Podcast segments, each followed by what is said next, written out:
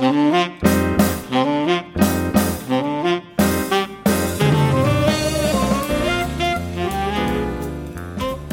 my name's Andrew Chamberlain. I'm a writer and creative writing tutor, and you are listening to episode 14 of the Creative Writers Toolbelt, the podcast that gives you practical, accessible advice that you can apply straight away to your own writing. In this episode, we're continuing our series on characterization, and today I want to talk about the importance of showing who your characters are through their actions. When you present a character to your readers, you have two options. Option one is to tell the reader about your character. So, for example, you might say, Fred has a short temper. He gets angry at the slightest thing.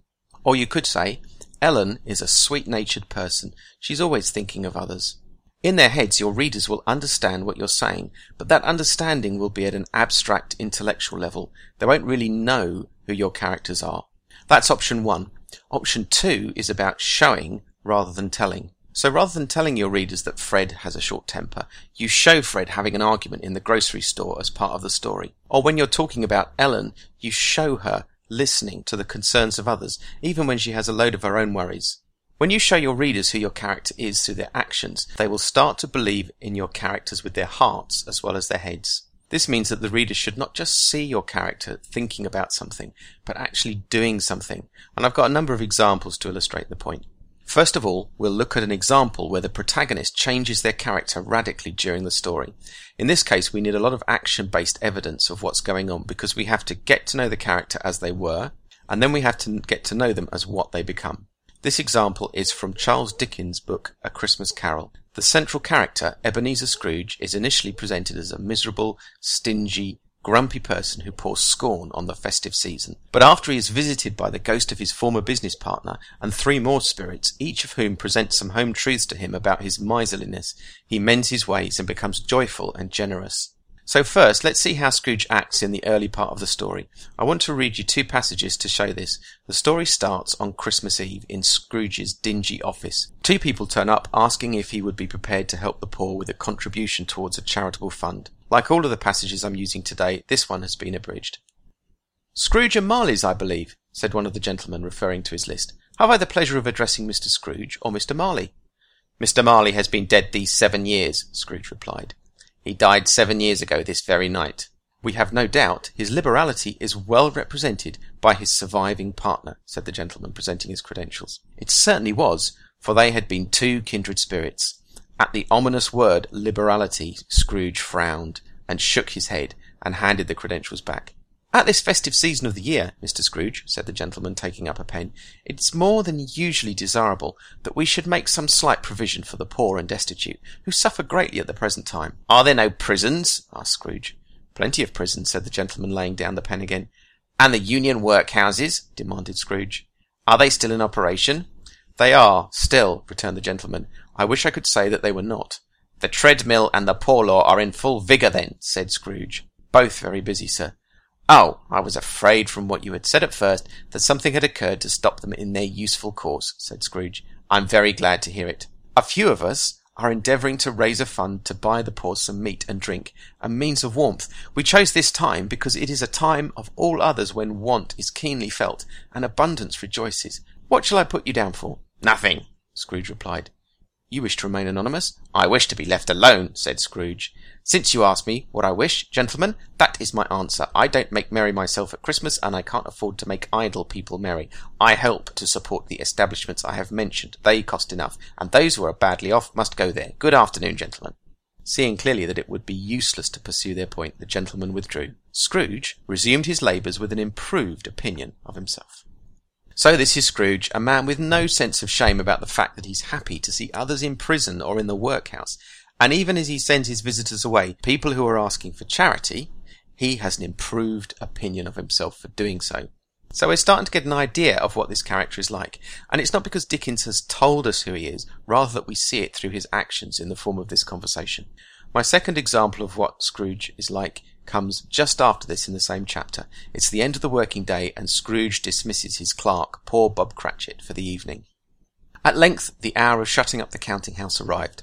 With an ill will, Scrooge dismounted from his stool and tacitly admitted the fact to the expectant clerk in the tank, who instantly snuffed out his candle and put on his hat. You'll want all day tomorrow, I suppose, said Scrooge. If quite convenient, sir. It's not convenient, said Scrooge, and it's not fair. If I was to stop half a crown for it, you'd think yourself ill used, I'll be bound. The clerk smiled faintly. And yet, said Scrooge, you don't think me ill used when I pay a day's wages for no work. The clerk observed that it was only once a year.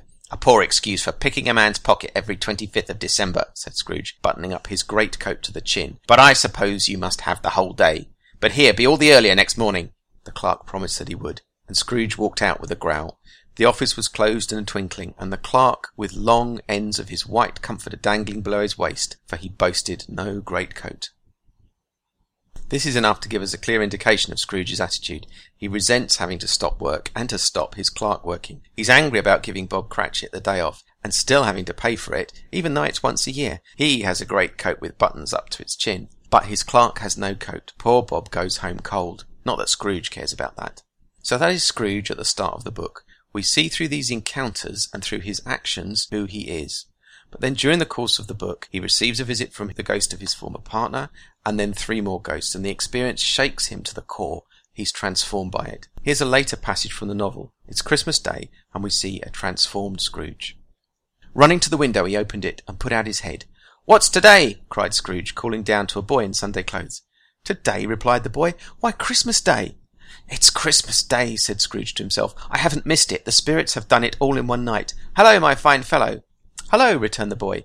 Do you know the poulterer's in the next street but one? At the corner? Scrooge inquired. I should hope I did, replied the lad. An intelligent boy, said Scrooge. A remarkable boy. Do you know whether they've sold the prize turkey that was hanging up there? Not the little prize turkey, the big one. What, the one as big as me? returned the boy. What a delightful boy, said Scrooge. It's a pleasure to talk to him. Yes, my buck. It's hanging there now, replied the boy.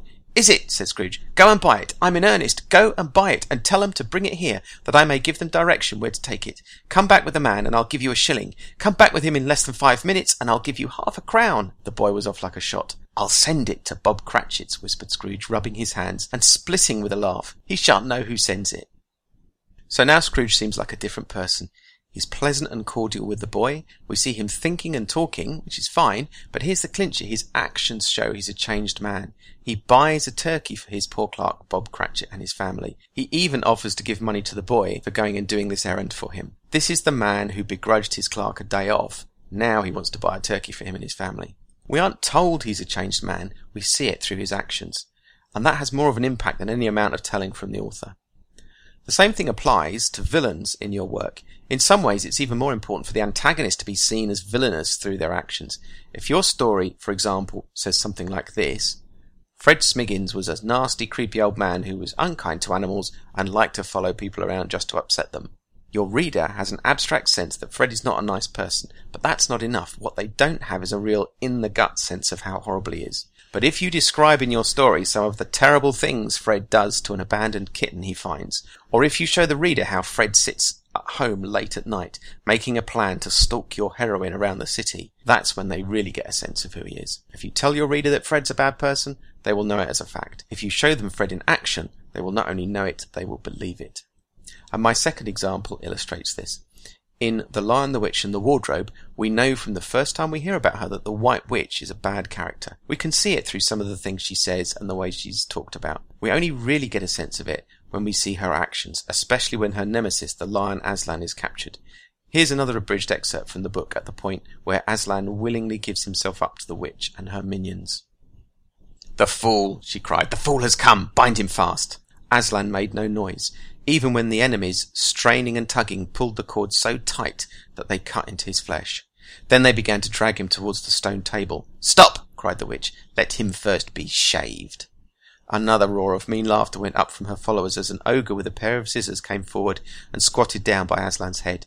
Snip, snip, snip went the shears, and masses of curling gold began to fall to the ground. Muzzle him, said the witch, and even now, as they worked about his face, putting on the muzzle, one bite from his jaws would have cost two or three of them their hands. The witch bared her arms and began to whet her knife. She stood by Aslan's head. Her face was working and twitching with passion. And now who has won? Fool, did you think that by all this you would save the human traitor? Now I will kill you instead of him as our pact was, and so the deep magic will be appeased. But when you are dead, what will prevent me from killing him as well? Understand that you have given me Narnia forever. You have lost your life, and you have not saved his.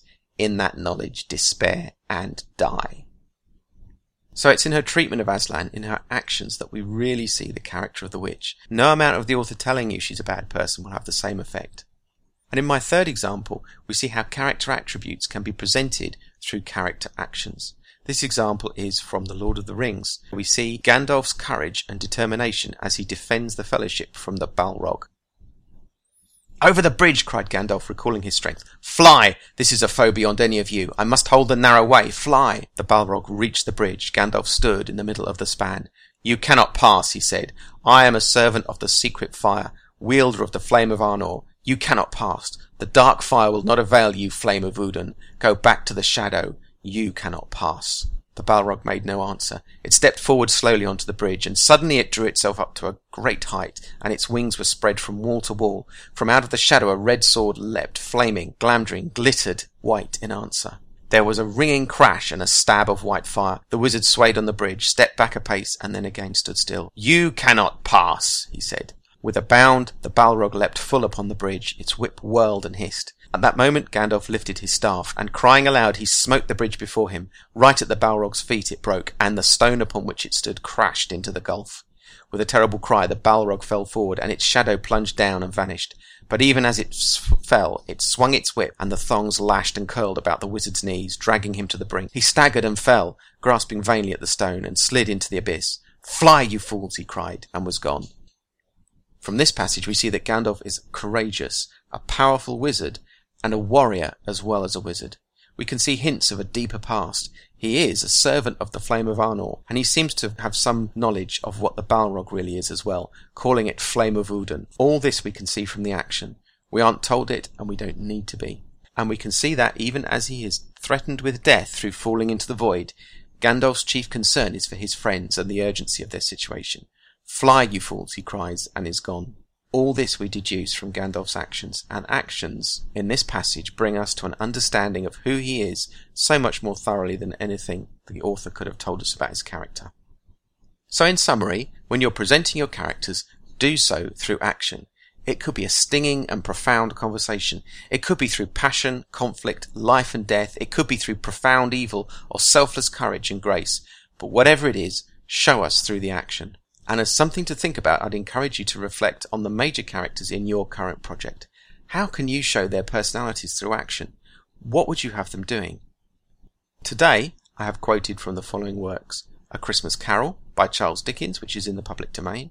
The Lion, the Witch and the Wardrobe by C.S. Lewis, which is published by HarperCollins. The Fellowship of the Ring by J.R.R. Tolkien, which is also published by HarperCollins. I hope you've enjoyed this podcast. As ever, I'd encourage you to leave comments and constructive criticism go to goodreads.com and look up the Creative Writers Toolbelt group. I'm on Twitter at Writers Toolbelt, and you can also email me at andrew at andrewjchamberlain.com. My thanks as ever to the guys at Podcast Themes for providing the music. Thank you to you for listening. Till next time,